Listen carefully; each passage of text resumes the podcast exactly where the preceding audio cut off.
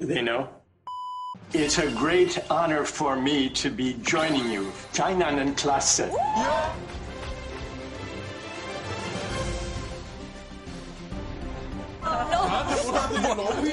저는 정말 우리 스승님을 정말 존경합니다. 벌써 스승님.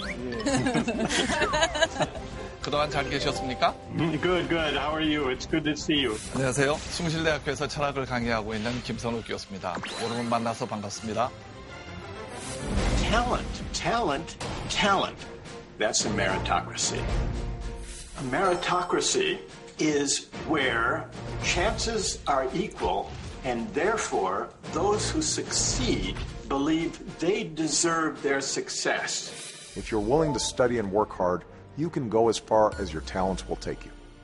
You can make it if you try. You can make it if you try. Essentially, Democrats were saying, in effect, it's your fault. In 2016, white voters without a college education, two thirds voted for Donald Trump. Is it fair to reward people based on their talents? Meritocracy is a recipe for a polarized society. 단계 단계에 정말 그 불공정함이 다 도사리고 있구나. 우리가 당연하다고 받아들였던 능력주의 해결 가능합니까, 선생님? What do you think?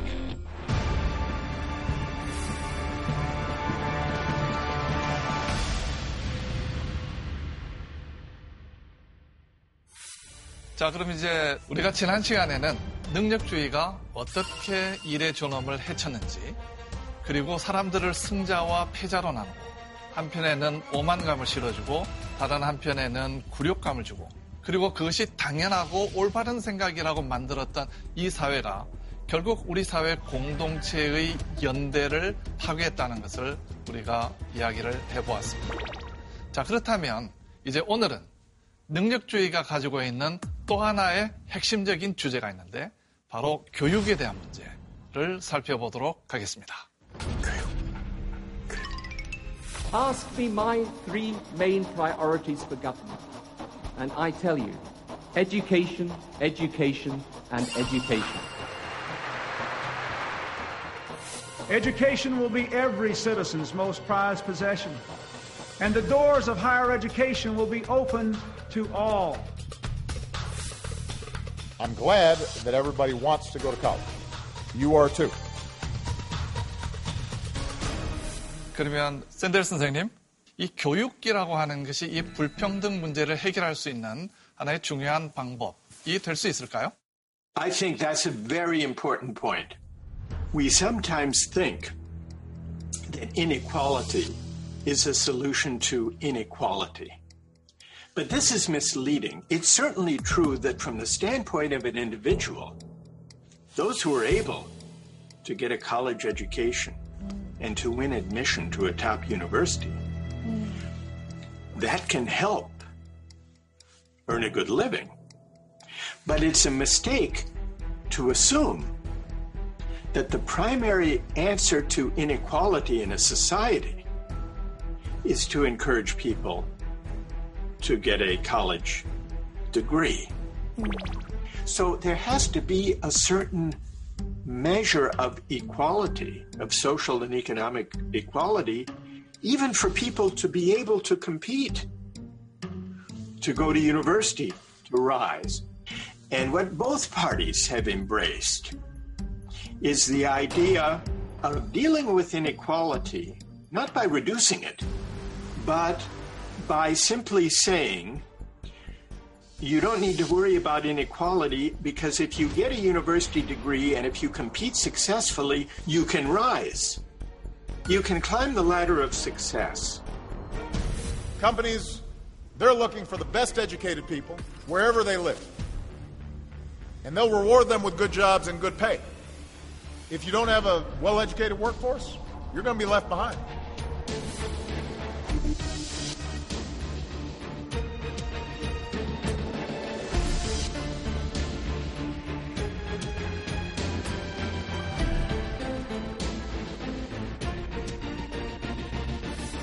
I think that's too narrow an answer. Mm. The idea of, of broadening access to education and to, to university, that's a good thing. That's a noble ambition in and of itself. Mm. But when it becomes the primary political message, when it becomes the primary solution to inequality, that's when it leaves many people behind. Because if the rungs on the ladder are growing further and further apart, 네, 맞아요. it's the, we, we have in the US the SAT exam. It's like the um, Suyeong uh, exam, the entrance exam in Korea. In Korea.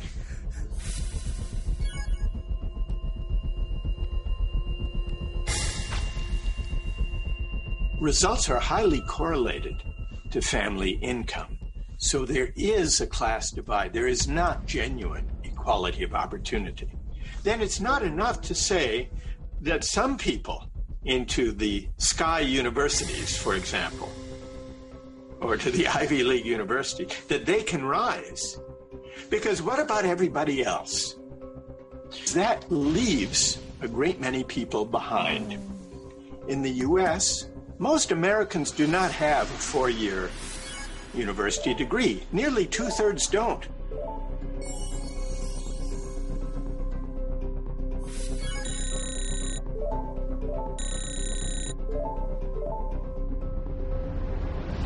사실 미국의 경우를 보면 학교들이 대학들이 여기저기 생겨났을 때 그 대학에 진입하는 것은 굉장히 소수에게만 제한이 돼 있었고요. 어, 그래서 특권층에게만 열려 있던 것 같아요. 한동안 어, 여성들은 대학을 못 가는 경우가 있었고, 당연히 흑백 차별이 그게 있었고요. 그런데 지금을 보면 어, 굉장히 그 기회 균등이라고 하는 그런 원칙으로 대학이 작동하게 된 것 같아요. 그런데 또다시 이제 그것이 능력주의를 강화시키는 것으로 나아갔다면 어, 이 미국에서의 대학 제도의 변화 또는 대학 성격의 변화라고 하는 것이 상당히 흥미있는 것 같습니다. It's true that access to higher education has been improved and broadened so that in the past, access to Ivy League universities, it used to be that only the privileged sons of affluent, well established families gained access. But this was in the 1940s at Harvard, when there was a president of Harvard who said, We don't want Harvard simply to educate the privileged sons of elite uh, families. We want the brightest young people to be able to take a standardized entrance exam, even if they come from rural areas, even if they don't come from wealthy or elite families. And this was a good impulse. This was a very good impulse. This is the kind of meritocratic coup. He wanted to change.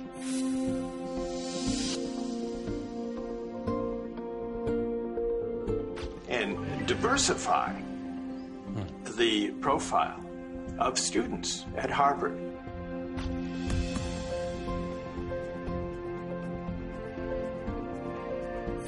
That's a good thing. But what Conant did not foresee is that the college entrance exam that seemed fair, that seemed democratic, that seemed to create a level playing field for everyone, actually, over the decades, hmm. and in recent years especially, even though the system is a meritocracy, even though everyone has an opportunity to take the college entrance exam, there are very different chances of success on that entrance exam because some children, from the time they are very young, are sent to the best schools, are taken on uh, to museums and given cultural opportunities and read to and taken to ballet lessons and to concerts. Other children don't have that privilege. So simply saying they can take the same exam is not the same as saying they have the same opportunity. And that's why 사실 타격비를 충분히 지원해 줄 수 있는 집과 그렇지 않은 집이 공정한 경쟁을 하고 있다라고 보는 분들은 없을 것 같아요. 네. 이 어쨌든 평등한 기회는 좋지만 이 안에서도 불평등한 요소들이 너무나 많기 때문에 이게 어떻게 보면은 사회적 어떤 계층을 계속 고착화해 나가는데 일조를 하고 있지 않을까라는 의심도 들거든요. I think you're right. I'll give you one example. At Ivy League universities in the United States, even though they have generous financial aid policies for students from needy families, there are more students at these universities who come from the top 1%, the richest 1% of families, than come from the entire bottom half of the country in terms of the income scale.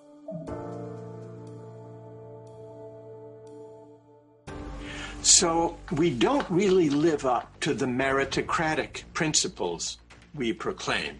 We've made great uh, progress in diversity with respect to race, ethnicity, and gender. But we've not done so well with regard to class. And this, I think, is something that we need to pay close attention to. So part of the problem is we don't live up to the principle. People can't really compete fairly.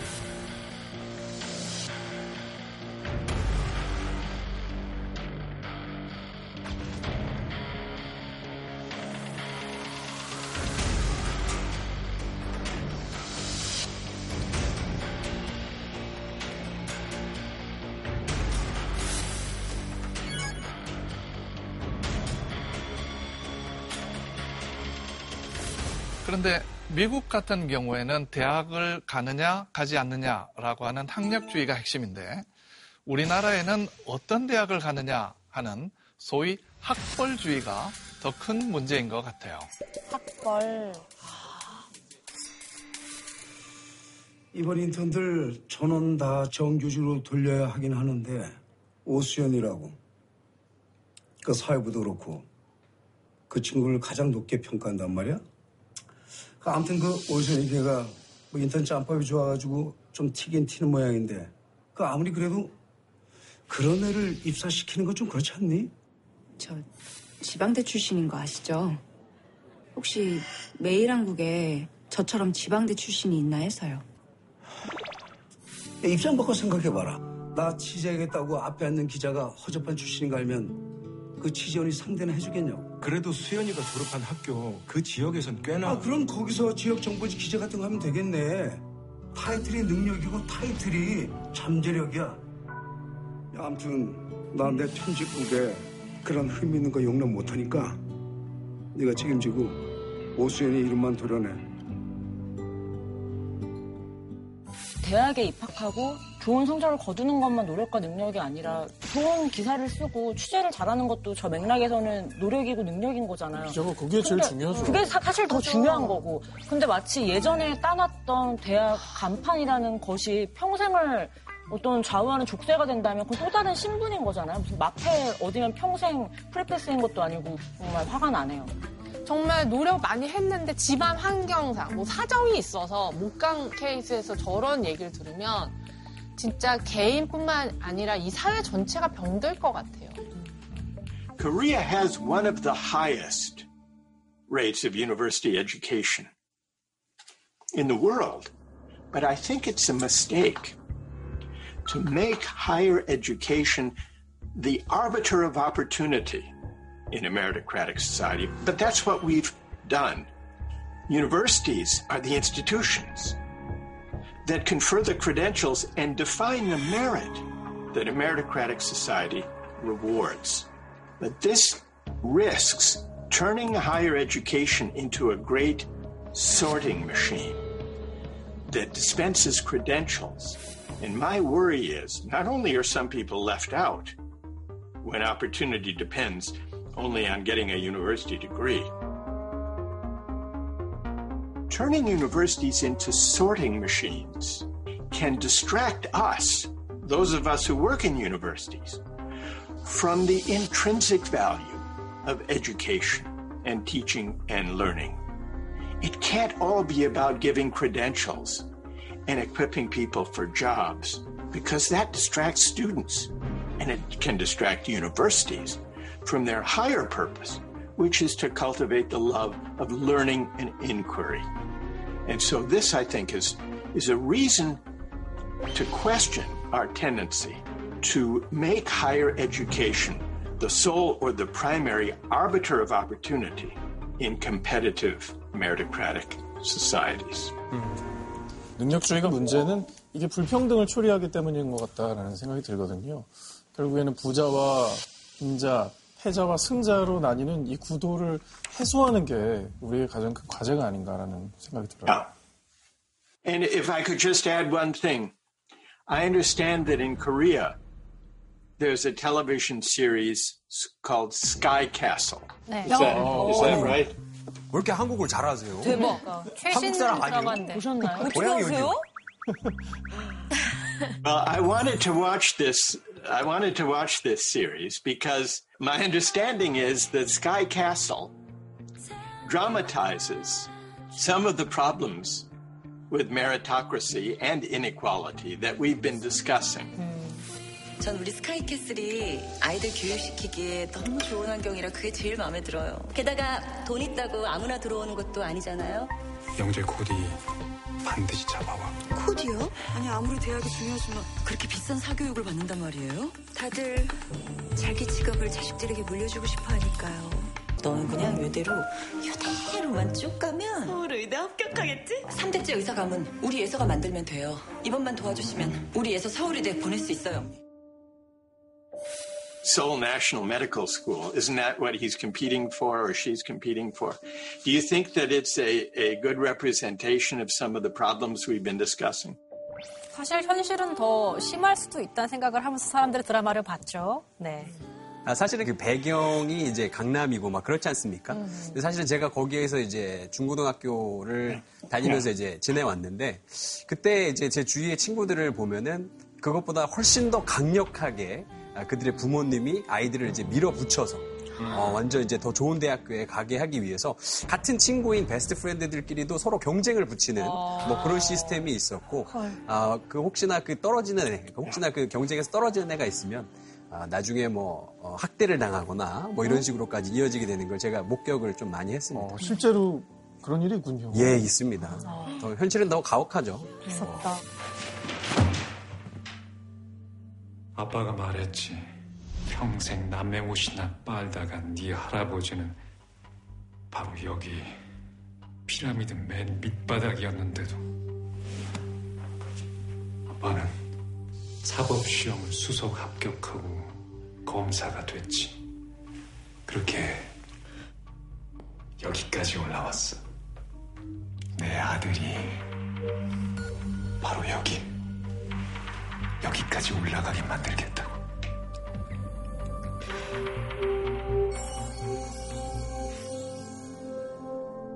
그런데 대학에 들어가는 경쟁이 워낙 심하다 보니까 어, 선생님께서는 책에 아주 흥미로운 비유를 해주셨어요. 어, 대학에 들어가는 문이 세 개가 있다. 하나는 정문이 있고, 하나는 옆문이 있고, 하나는 뒷문이 있다. 그세 가지가 뭔가요? Well, the side door, this was the term used by this corrupt private college counselor. I provide you a side door into the university. 미국 TV 드라마 위기의 주부들에 출연한 인기 여배우 펠리시티 허프먼은 딸의 대학 입학 자격 시험 문제를 빼달라고 부탁하며 입시 컨설턴트에게 15,000달러의 뒷돈을 건넨 혐의를 받아 기소됐습니다.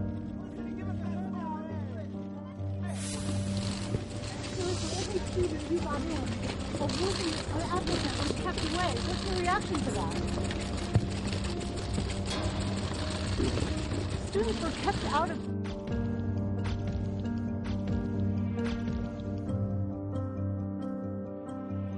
And he said the front door, hmm.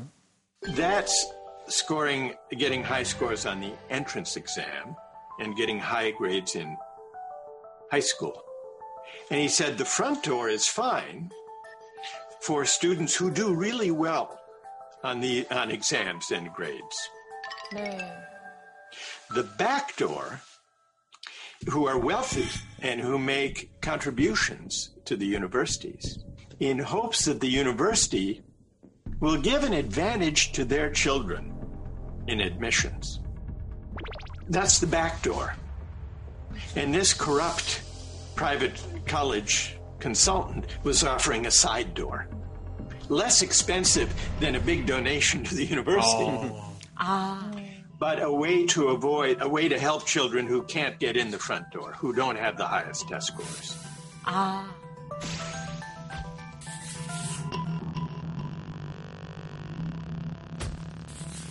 And if I could just add one, one word about the back door.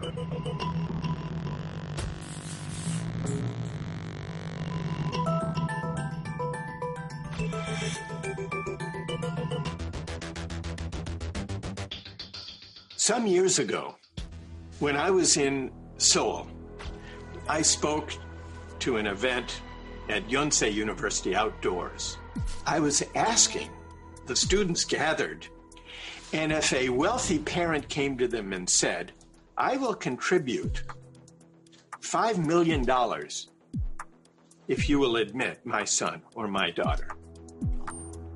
I asked them what would they do if they were the college president? Would they accept that money or not? And we had a debate. And some said yes, and some said no. But one of the students said, But that's the way American universities work, isn't it? That wealthy parents can buy their, their way in? And I said, and I believed, no, this is just a hypothetical scenario. It's not the way it really works. But a few years later, some journalists discovered that some competitive universities, some prestigious universities in the US, did auction places in effect. So, what I thought was a hypothetical ethical scenario or dilemma for discussion actually was 어. taking place. This is the back door. 뭐 저는 미국 사면은 그래도 좀 다를 줄 알았어요. 입시 전쟁 이런 거는 오직 한국의 이야기만 인 줄만 알았는데 정말 미국도 정말 그 대학 입시 때문에 만만치 않은 그 비리와 꼼수들 뭐 그런 것들이 이렇게 자행되고 있다는 게 너무 놀랐고 But the moral of the story is not simply that some parents, affluent parents, abused the system and cheated. The real lesson, I think, it should lead us to question why have we made admission to college, to top colleges, so competitive? Hmm. What is it about our values and our society and our economy where we have created such meritocratic pressure and such meritocratic hierarchy among universities that parents are willing, affluent parents are willing to bribe and cheat their way, their children's way, into these places. I think it's a reason to, to reconsider the role that we have assigned these universities in allocating opportunity and rewards in our society. What do you think? 여러분들은 어떻게 생각하세요? 학문을 배운다, 배우는 곳이다라는 개념보다는 어디 대학을 졸업했다라는 게 그냥 자기 평생을 따라다니는 자기의 라벨, 자기의 브랜드가 된 것 같아요. 예. 그리고 뭔가 좋은 대학을 나오면 그 뒤에 성과들의 정당성이 부여가 되는 것 같아요. 아, 뭐 좋은 대학 나왔으니까 그럴만하지. 혹은 좀 실패를 하더라도 아, 뭐 좋은 대학 나왔으니까 더 그럴 삶이 아닌데. 예. 근데 사실 결론적으로 봤을 때는 이제 좋은 대학에 들어간다는 거는 좋은 대학에 가서 좋은 지역, 직업을 갖고 그걸로 인해서 좋은 소득을 많이 얻는 거. 야. 그게 어쨌든 최종적인 결과일 텐데 만약에 이제 이렇게 부자인 부모가 부를 자녀에게 물려주면 그냥 되는 일인데 선생님 보시기엔 이제 이렇게 굳이 저런 방법을 써서 부정 입학을 하는 이유가 어떻게 된다고 생각하세요? Well, it's a great it's a great question because if these parents are so affluent, the parents in Sky Castle or the parents in the US who hired this scam, this private uh, cheating, bribing service. If they're affluent, why not just give their children the money? Give them an inheritance. The reason, the answer is, they don't want only money for their children. They want the prestige that goes with attending a brand name university. 그래, 그런 게 있어. And they want their children to be considered being excellent students and therefore enjoying the merit that a meritocratic society prizes and rewards. A meritocracy is not only a way of allocating economic rewards and economic opportunities, it's partly that, but it's also a way of awarding social recognition and esteem. But this, I think, is a corruption of the purpose of education. And, well, helicopter parents, helicopter parents doing it to try to help their children. But sometimes helicopter parents can put so much pressure on their children and intervene so much in their children's lives that though they're trying to help their children, they're actually hurting their children. I think it can get in the way of the unconditional love of parents and children because think about the message it sends. The message is I value you based on the grades you get or based on the scores you get, based on the university you gain admission to. That's what I value. That's what I value about you. And this gets in the way of the parent child relationship where the parent has unconditional love for the child. The risk is it turns education into an instrument rather than as something valuable in itself. But it also risks turning the child into an instrument, an instrument of achievement, a vehicle for success. And I think this can be damaging to the relation between parents and children. 그런데 사실은 이 샌델 교수님도 자제분이 또 명문대학교를 나온 걸로 또 제가 알고 있는데 그렇다고 한다면 이것도 특권의 대물림이라고 또 볼 수 있지 않을까라고 또 제가 죄송스럽게 또 질문 드립니다. 선생님 못 들은 척 하지 마시고. Well, that's true. Uh, both of our sons did go to excellent universities. But what we tried to do as parents, my wife and I, what we tried to do as parents was to resist as best we could turning their adolescent years and high school years into pressure packed, stressful experiences. I'm not saying that we succeeded completely, but I think that we managed to avoid the worst excesses of the high stress, high pressure adolescent or high school uh, years in our children. We, we tried as best we could to emphasize as they grew up the love of learning for its own sake. 아, Yes, we took them to museums. And yes, we encouraged their, their love of nature. One of my sons actually studies chimpanzees, chimpanzees in Africa.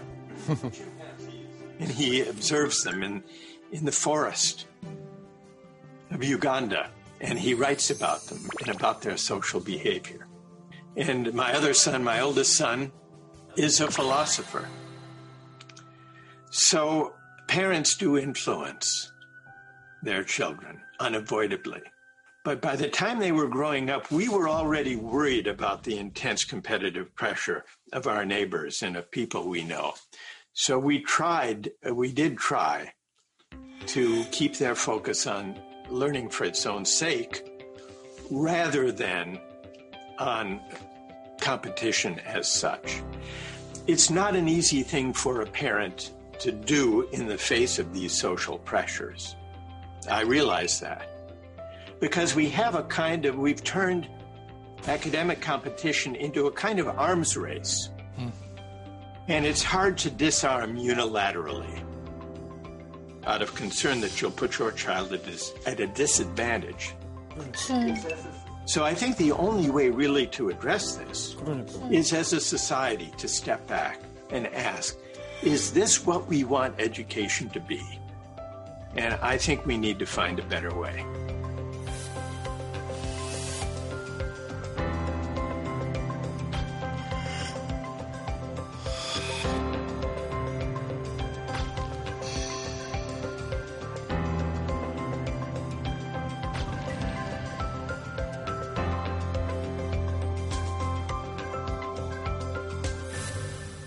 거는 우리가 이제 정문으로 들어간다 라고 생각을 하고 이거는 이제 실력에 따라서 들어갔다라고 생각을 하는 경우들이 이제 대부분인데요. 그러면 여러분들 생각하시기에 그 능력이라고 생각하는 부분 중에 어느 정도가 진짜 내 능력일지 예, 아니면 어느 정도가 내 능력이 아닐지 어떻게 생각을 하세요? 저희 오빠가 그 대치동 논술학원에서 이제 선생님으로 있었던 적이 있었는데 거기에서 이제 시스템을 보면은 대학 입시를 정말 잘할 수 있는 그런 데이터들이 있다 보니까 아이들이 잘 쉽게 정보도 습득을 할 수 있고 실제로 안 다닌 학생보다 학교에 들어갈 수 있는 확률이 오빠 스스로도 강사를 하면서 느꼈다고 하더라고요. 그래서 정문 또한 두 문보다는 나아 보이지만 저것 또한 그런 불평등 안에서 형성된 문이라고 저는 생각을 해요. 또 공부에 학- 공부를 열심히 하지 못하게 만드는 환경 속에 있는 학생들도 적지 않을 것 같아요. 뭐. 집이 시끄럽다든지 부모님이 맨날 싸운다든지.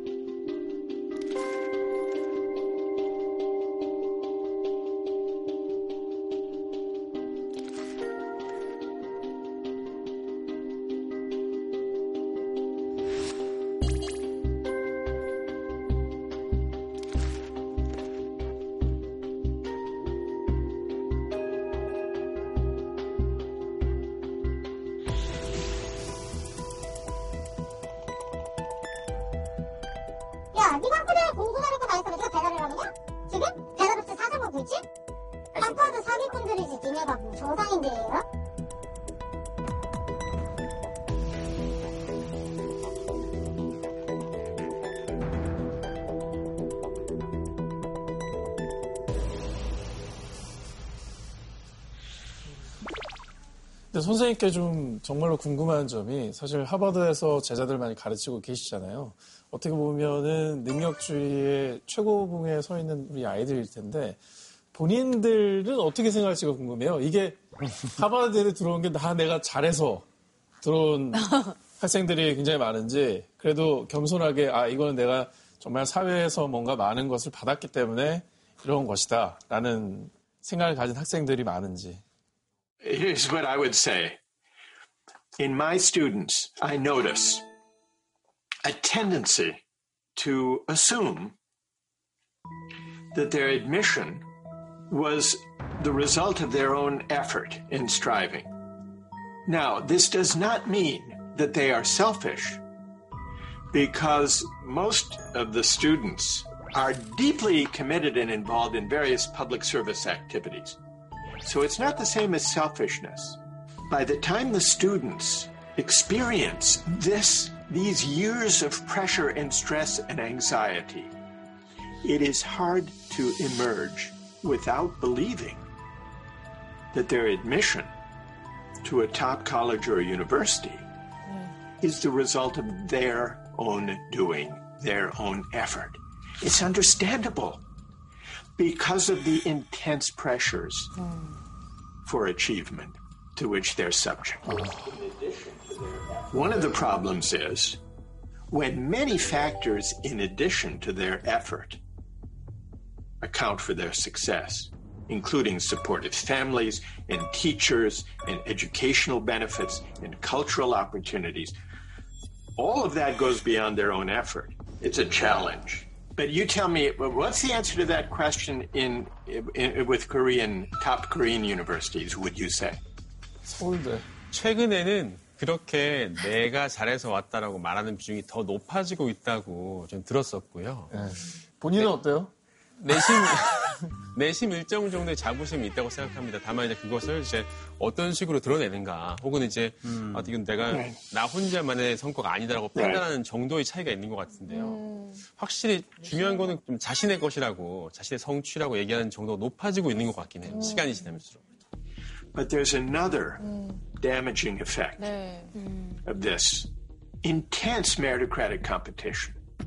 And that is that all of this pressure can be damaging to young people.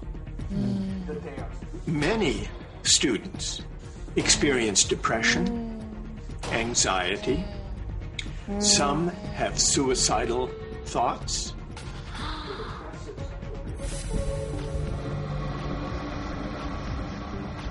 But the tyranny of merit also oppresses the winners. It oppresses the winners. 너무 궁금해진 게 본인 능력으로 그렇게 좋은 대학에 들어갔다고 스스로 자부하면서 왜 그렇게 불행해하는 거예요? Because by the time they succeed and win admission to a top college or university, they are so accustomed to living with pressure and stress and anxiety that they sometimes find it difficult to explore, to reflect, to ask themselves what they really want to study and pursue in life, which is one of the reasons I think we should reconsider the intense pressure we put on young people in, as they compete for admission to top colleges and universities. 선생님은 그러면 학점을 조금 여유 있게 주시는 학생들을 굉장히 경쟁으로 몰고 가는 건 아닌지가 네, 궁금해요. 절대 평가. I, I will uh, let you in on a secret, which is at, at, at Harvard generally, and not only at Harvard, but at many American uh, top universities, more and more students, a higher and higher percentage of students get A's than used to be the case, uh-huh. mm. high grades. Mm. And I think this may be a natural human response to the intense meritocratic competition oh. and to the intense pressure on achieving and succeeding. Hmm. And so I, I've become, I, I would confess, I've become more generous in grading in recent years. 그래서 인기가인가 보다. 그래도 우리 선생님이 학생이었을 때가 있잖아요. 네. 그래서 샌델 선생님 학생이었을 때 혹시 이런 능력주의의 폭정을 경험해 보신 적이 있으세요? uh, I attended uh, public high school, but it was in uh, in Los Angeles in a well-to-do neighborhood. But it was divided by academic tracks, and those who were in the top track were intensely, we were intensely competitive with one another. When I was about 14 years old in a math class, the teacher, after every test and every quiz in the math class, would rearrange the seating assignments in the classroom. because the first three rows in the classroom were for students who got the highest scores. Not only that, the person who sat in the first desk had the highest grades in the math class. And the, in the second desk, the second highest grades, and so on. So after each test, the seating was reassigned, reflecting our grades in, in, in the test. 자리가 바뀌어. 살벌해, 살벌해. 와. I wasn't I wasn't great at math. I was okay, but not great. I was sometimes in the second or third or fourth desk, depending on the test, that everyone knew who had done better on the test. And where you sat in the class depended on how well you did. I thought this was how school worked. but what I do remember is the intense pressure. And this is with 14 year old, 15 year old kids. Oh. And then, and may I tell you one other story about this? 네. Mm, yes. By the time we got to high school, a little bit later, I was in a biology class. And the biology teacher noticed that by then, the students cared about almost nothing except their grades, getting good grades on the tests in biology. And he had a classroom filled with fascinating creatures mice and snakes and salamanders and insects of all kinds. It was a fascinating classroom, but everyone was only concerned with how well they did on the test, what grade they got. And so one day, he gave us a quiz. He said, write on a piece of paper, true or false, for 15 questions. True or false? So the student said, but you haven't given us the questions. He said, just make up a statement and write whether it's true or false. 아, 되게 철학적이다. And the student said, but that's, that's arbitrary. Are you going to grade this? Will it count? And he said, yes, of course. And I thought it was just a joke. But what I see now is he was trying to push back against the tyranny of merit. He was trying to remind us to care less about grades and competition hmm. and more about the snakes and the salamanders in the classroom. Oh. And I think he, he taught us an important lesson. So, to respond to your question, I, I did experience this intense meritocratic competition. Oh. It's become more intense since I was in high school. And I see this in my students. No, but I did not take, when I took the uh, entrance exam, I did not take a cram course or a prep course for it. Most people didn't then. But that was some time ago. Today, most young people do. Hmm. And that's a change. And I'm not sure it's a change for the better. We need to find an alternative way of equipping young people to compete for, for college and university education.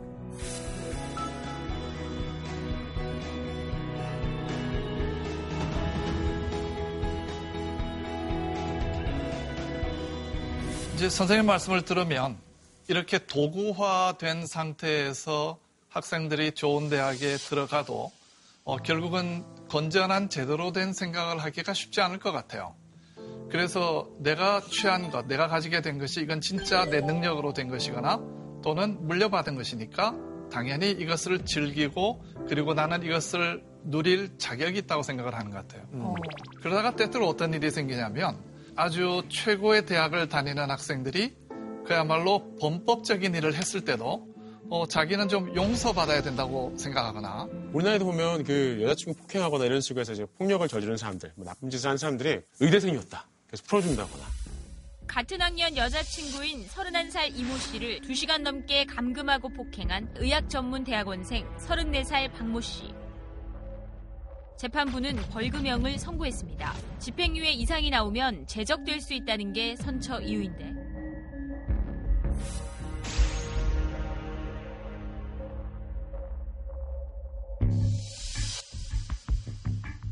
I got into Yale Law School. That's the number one law school in the country. I had no connections there. I got there by busting my tail in I feel college. insulted as I studied. I was in cross campus library every night.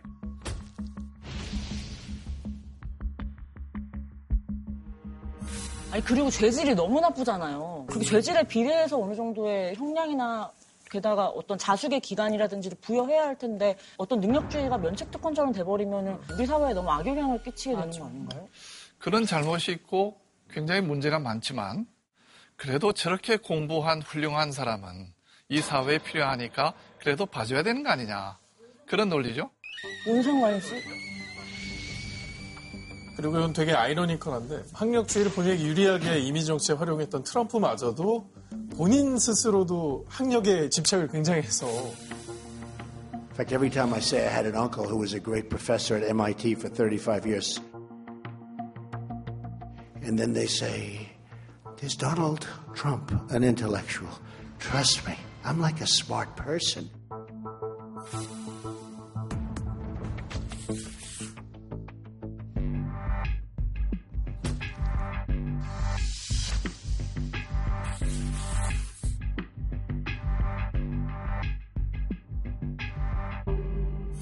많은 정치 지도자가 소위 말하는 명문대 출신의 고학력 엘리트들이잖아요.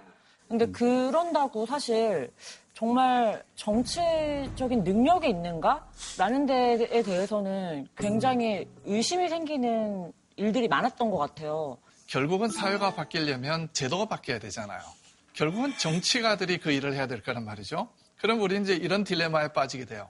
그러면 역시 정치가는 높은 학력의 소지자, 좋은 대학 출신을 뽑아야만 하지 않는가라는 질문이 들 수밖에 없는 것 같아요. 그러지 않습니까? 어떻게 생각하십니까? There is a tendency to assume that we will be governed best, most effectively, if we're governed by politicians who attend prestigious universities. But I question this assumption that politicians who come from prestigious brand name universities have done a very good job of governing in the last, well, four decades, the age of meritocracy. We've had deepening inequality. We've had the deregulation of the financial industry. We've had the financial crisis of 2008. We had a bailout of banks that didn't help ordinary people. We had wars in Iraq and Afghanistan who did not succeed in achieving any of their real goals. I would say, and, and we've had then the polarization that has led to Trump and the invasion by a mob that he sent to the Capitol. I would not say that for the past four decades we've been governed very well. So, what we miss is that governing well is not only about technocratic expertise. Governing well is requires identifying with people from all backgrounds, identifying with everyone in the society, and caring about the common good.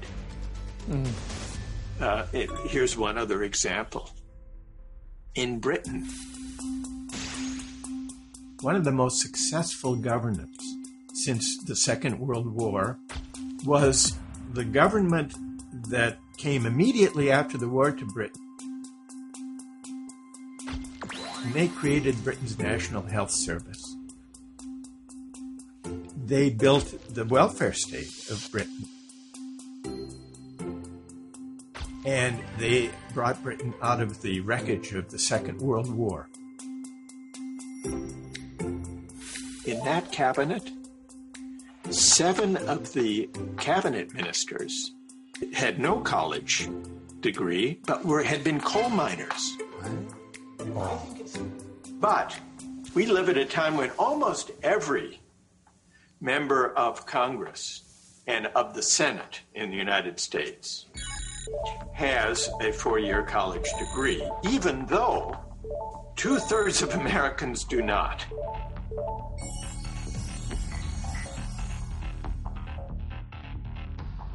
So there is something unrepresentative about this way of governing. 그런데 우리 한국의 의회의 경우도 어, 그와 비슷한 것 같습니다. 우리 국회를 보게 되면 우리 300분의 국회의원 가운데 대졸이 아닌 분은 딱 한 분입니다. 대학 학력이 없는 분.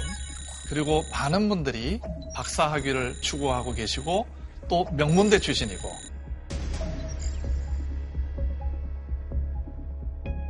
그리고 법조인들이 숫자가 아주 많이 있습니다.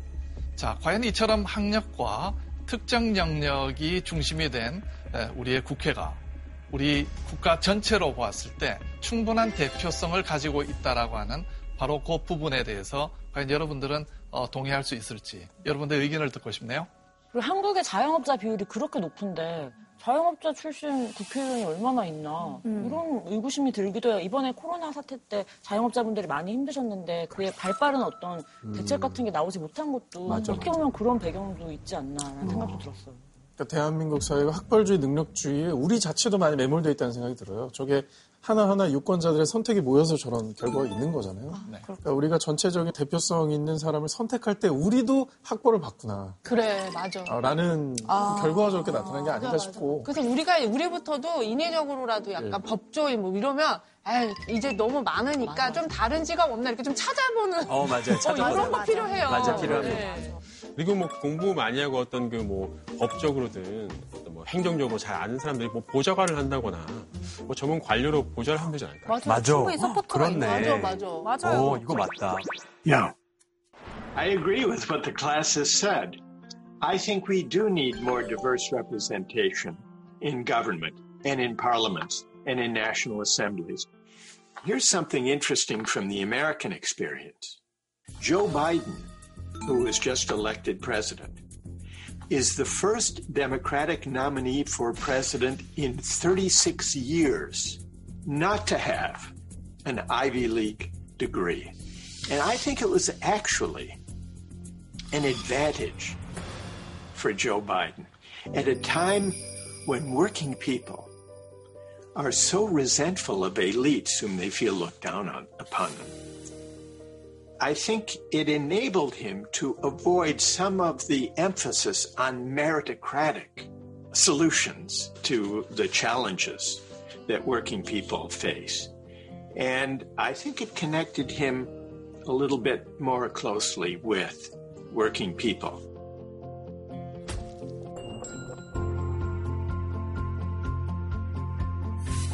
I have a proposal about one small measure we might take, though it would be a controversial measure. Well, here, this may seem uh, like a shocking or a radical proposal, but tell me what you think of it. I'd like to know what the class thinks of it. Oh. But tell me what you think of it. I'd like to know what the class thinks of it. Oh. At Harvard and Stanford, there are more than 40,000 applicants for only about 2,000 places. And many of those applicants are well qualified to do the work and to do it well and to flourish and to contribute to the educational mission of these universities. So I would, here's my proposal take out those students who, based on their test scores and their high school grades, would not do well. Identify that group of students who are well qualified, and then admit students from among the well qualified. Admit the students based on a lottery. So I call it a lottery of the qualified. I'm not talking about admitting unqualified students. Mm. But consider merit to be a threshold qualification, not something that can be maximized. But here's why. At age 18, is it really possible to predict with certainty, or even with confidence, who among the high scoring students will really turn out to make the most important contribution to society? Questions that matter. And here's why. Now, I'm a baseball fan, and one of the greatest pitchers in Major League history, Nolan Ryan, he set the, the, the record for most strikeouts by any pitcher. He made the Hall of Fame. When he was drafted hmm. as an 18 year old athlete. You know where he was drafted? He was not the first draft pick or the second draft pick. He was the 249th baseball player chosen that year. And he turned out to be one of the greatest pitchers in baseball. If it's not possible to predict oh. with much certainty at age 18, even the ability to throw a baseball, how much more difficult is it to predict with confidence at age 18 who will be the greatest scientist or entrepreneur or inventor or doctor or researcher? What it would do would send students the message that there's a lot of luck involved in who gets in. And maybe this would help those admitted be a little more humble about their admission. 그렇지.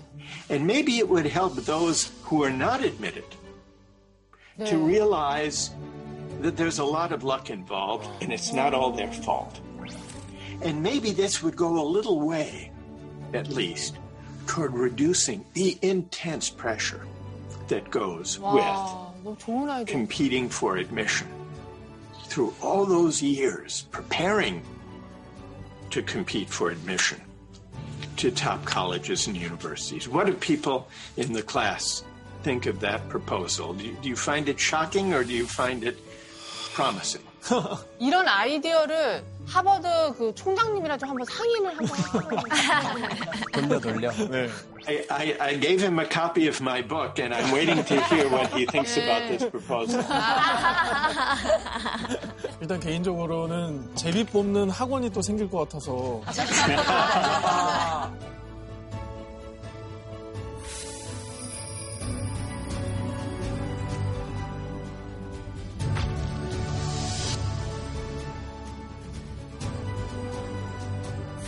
늦은 시간까지 정말 감사합니다. Yes, I do have a closing comment for viewers and for my readers in Korea.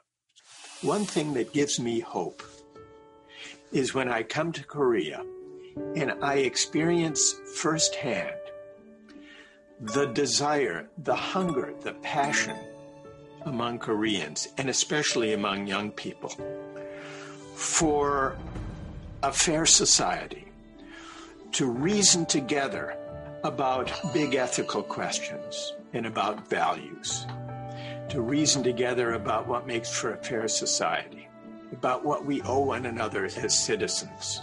None of us has the answer, the single right answer to these questions. What I really find more hopeful than anything is the passion and the hunger to engage in discussing these questions of values and ethics together. So I look forward to the time, I hope not too long from now, when I can return to South Korea to continue our discussions. 마지막으로 한 가지 부탁을 드리면 한국에 돌아오셨을 때 저희 프로그램을 혹시 찾아주실 수 있는 약속을 해주시면 어떨까요, 선생님? 여기 놀러 오세요. 저희 프로그램을 혹시 찾아주실 수 있는 약속을 해주시면 어떨까요, 선생님? 여기 놀러 오세요. 이 자리. I would love to. I would love to. I wanted, I wanted, if I could just say one more thing. This is a very special class. and I feel, I feel privileged uh, to have been a part of this class and this discussion. So I want to thank you all very much for welcoming me into your classroom. Thank you so much. We love you. 네, 고맙습니다. 감사합니다. 자, 지금까지 우리가 샌들 교수님과 함께 두 번째 강의를 다 들었습니다. 이 두 번째 강의를 들으신 소감이 어떠세요? 선생님, 저는 그런 생각이 들었어요. 이 불, 불평등. 이거는 평등하게 만들 수는 없, 없는 것 같아요. 그건 진짜 구석기 시대부터 사실 진짜 아빠가 힘센 집에 태어난 애는 그렇지. 맞아. 고기 매일만 고기 먹는 어. 거고 사실 진짜 그거는요 평등하게 할 수는 없는 거예요. 그렇다고 해서 그럼 특권층들이 알아서 겸손해지고 행운이라고 생각하고 좀 고개 숙이고 또 알아서 내놓고 이걸 바라는 것도 저는 좀 무리가 있다고 생각해요. 사회적인 시스템이 좀 뒷받침이 돼야지 빨리 바뀔 수 있지 않을까 그런 생각이 들었습니다. 그 드라마 허씨처럼 계속 인터넷 전전긍긍한 사람들에게 작은 용기와 희망과 위로가 됐으면 좋겠어요. 결국 네가 잘못한 게 아니라 이 사회가 잘못됐다는 거를 그 사람들에게도 이제 들려주고 그 사람들이 아 그렇구나 깨닫고 나도 충분히 가치 있는 사람이라는 거를 알려주는 그런 강의가 됐으면 좋겠어요. 아,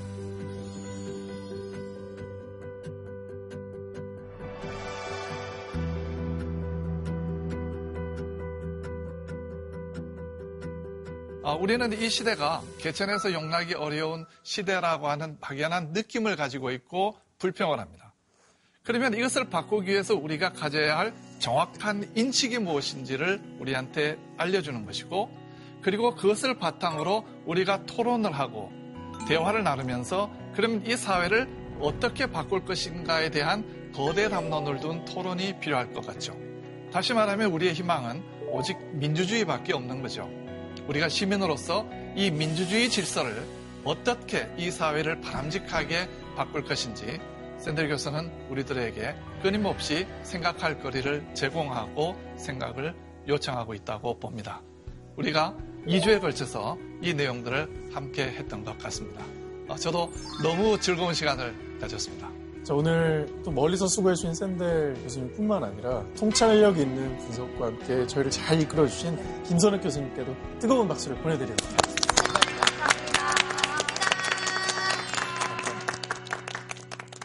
오늘 이렇게 조용하지? 아니.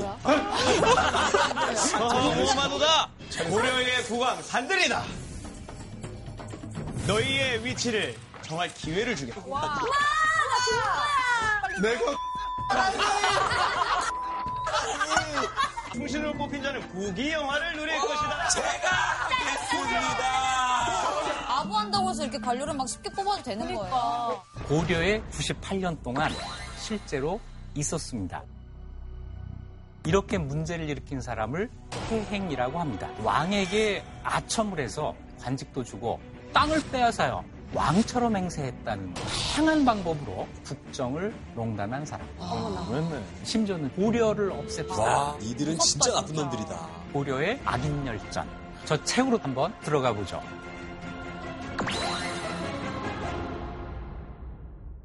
Okay. 오케이. 야, 야, 야. 여기서 지금 뭐 뭐야 각자 찍는 거 앉아, 앉아, 앉아. 아니, 나, 어, 앉아, 앉아, 앉아. 앉아, 앉아.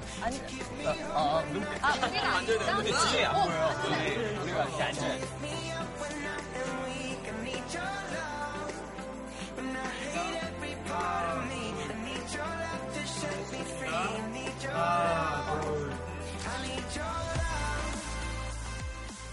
JTBC